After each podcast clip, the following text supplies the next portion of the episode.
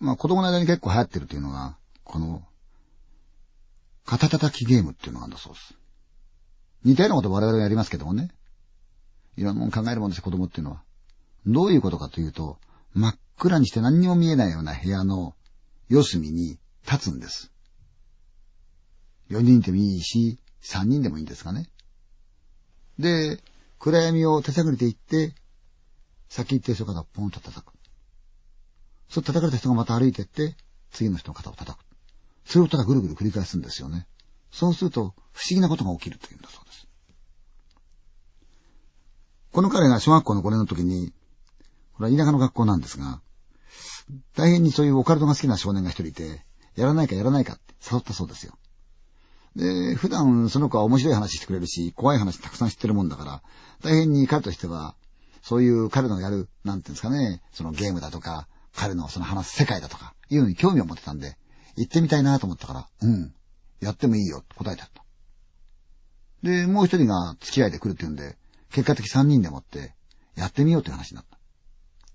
じゃあどこでそれをやろうかっていう話になると、教室でやろうっていう。だから一旦家に帰って夜になったら抜け出してきて、みんなで教室でやろうよって話になった。それで、三人が一旦家帰って荷物を置いて、夕方集まった。暗くなってきたし、もういいだろうと言うんで教室へ行ってみると、教室ってのはやっぱり夜というのは怖いでさな。昼間は子供がいて騒いでるし、いろんなものが置いてあって結構賑やかなのに、夜になるとシーンとしてる。ましてや、田舎の学校で周りに人家がないもんですから余計にシーンとしてるんですよ。そのリーダー格のオカルト話の得意な少年が、じゃあ開けるよ。教室ガラガラガラって開けて、中入った。二人もついてった。いつもの見慣れた教室なのになぜか雰囲気が違う。うわぁ、なんか怖そうだなぁと思った。で、暗幕を閉めた。そうするとほとんど中が暗闇でもって見ることができない。で、三人でそれぞれの角に立った。A 君、B 君、C 君とすると、A 君が廊下側の後ろに立った。で、B 君はっていうと、廊下側の前の扉なる方の角っこに立った。C 君はつと黒板を挟んだ校庭側の方の窓のとこの角に立った。一箇所角が余るんです。で、その場合どういうことが起きるかというと、A 君が B 君のところまで行って肩を叩く。と、叩かれた彼が黒板の前を通って C 君のところへ行く。と C 君は、今度は、窓側の後ろの角っこと、その壁を伝って、廊下側の角っこへ行って、それで戻ってくるから、二箇所のコーナーを通るわけですよね。これが非常に怖い。じゃあ電気消すぞ。いいか？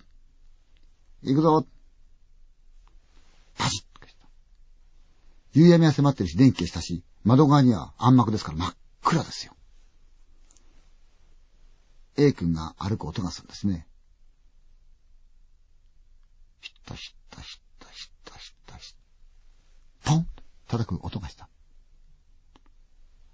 そうすると、叩かれた B 君らしき人間が黒板の前をトッコトッコトッコトッコトッコトッコトッコトッコト。C 君。自分の方やってくるわけですよね。あ、来た来た。ポン叩かれた。さあ、シークが今度は2箇所行かなきゃなない。窓側をずーっと手探りしながら歩いてって、それで角まで行って、次のまた角までずーっと歩いてって、で、また黒板の方へ向かってずーっと歩いてって、ポンやった。そうするともう一人はプーっとやった。同じことを繰り返した。C 君がずーっと一回コーナーを通って、次のコーナーにかかった瞬間に、すでに A 君がいたんで、ポンって叩いた。そうすると A 君がずーっと行った。で、次 A 君がその次のところポンと叩いた。音がする。そうしたらケラケラケラって笑ったんで、笑うなよって誰かが言ったで、ずーっとやってポンってやった。だんだんとスピードが速くなってくる。歩いてる時間から考えてみるそんなわけない、なんか自分が叩かれる速さがやけに速い。あまりそういう時考えなかったんだけど、おかしい。いつの間にか彼は、コーナーを二つ通ってない。一回角を通るとすでにもう誰かがいる。おかしいな。二回角を通らなければいけないはずなのに。どう考えても。一回角を通っていくともう誰かがいる。ポン。A 君がいるわけですよ。その時誰かが言ったんです。おい、誰かいるぞ。一瞬ゾクッとした。体が凍るような思いになった。真っ暗で何にも見えない。で、また続いた。おい誰かいるぞでも皆様ゲームを続けたのそのうちにまた、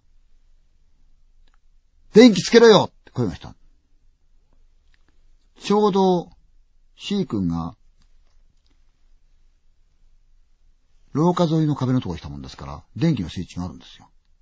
手探りで、カチンってつけたんです。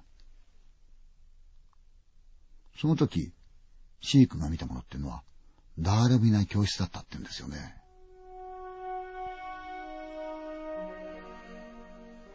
夢なのか本当かわかりませんよ。でもそれを言うんですよ。友達二人はどうしたんだって聞いたら、友達二人も同じ経験をしていたって言うんです。学校で。不思議な話ですよね。もしかすると、暗い部屋、四角形の中には、未知へ繋がる異次元の世界が存在するのかもしれないですね。あ、ついでですけど、電気つけるよった彼ね、三人とも言った覚えがないそうですよ。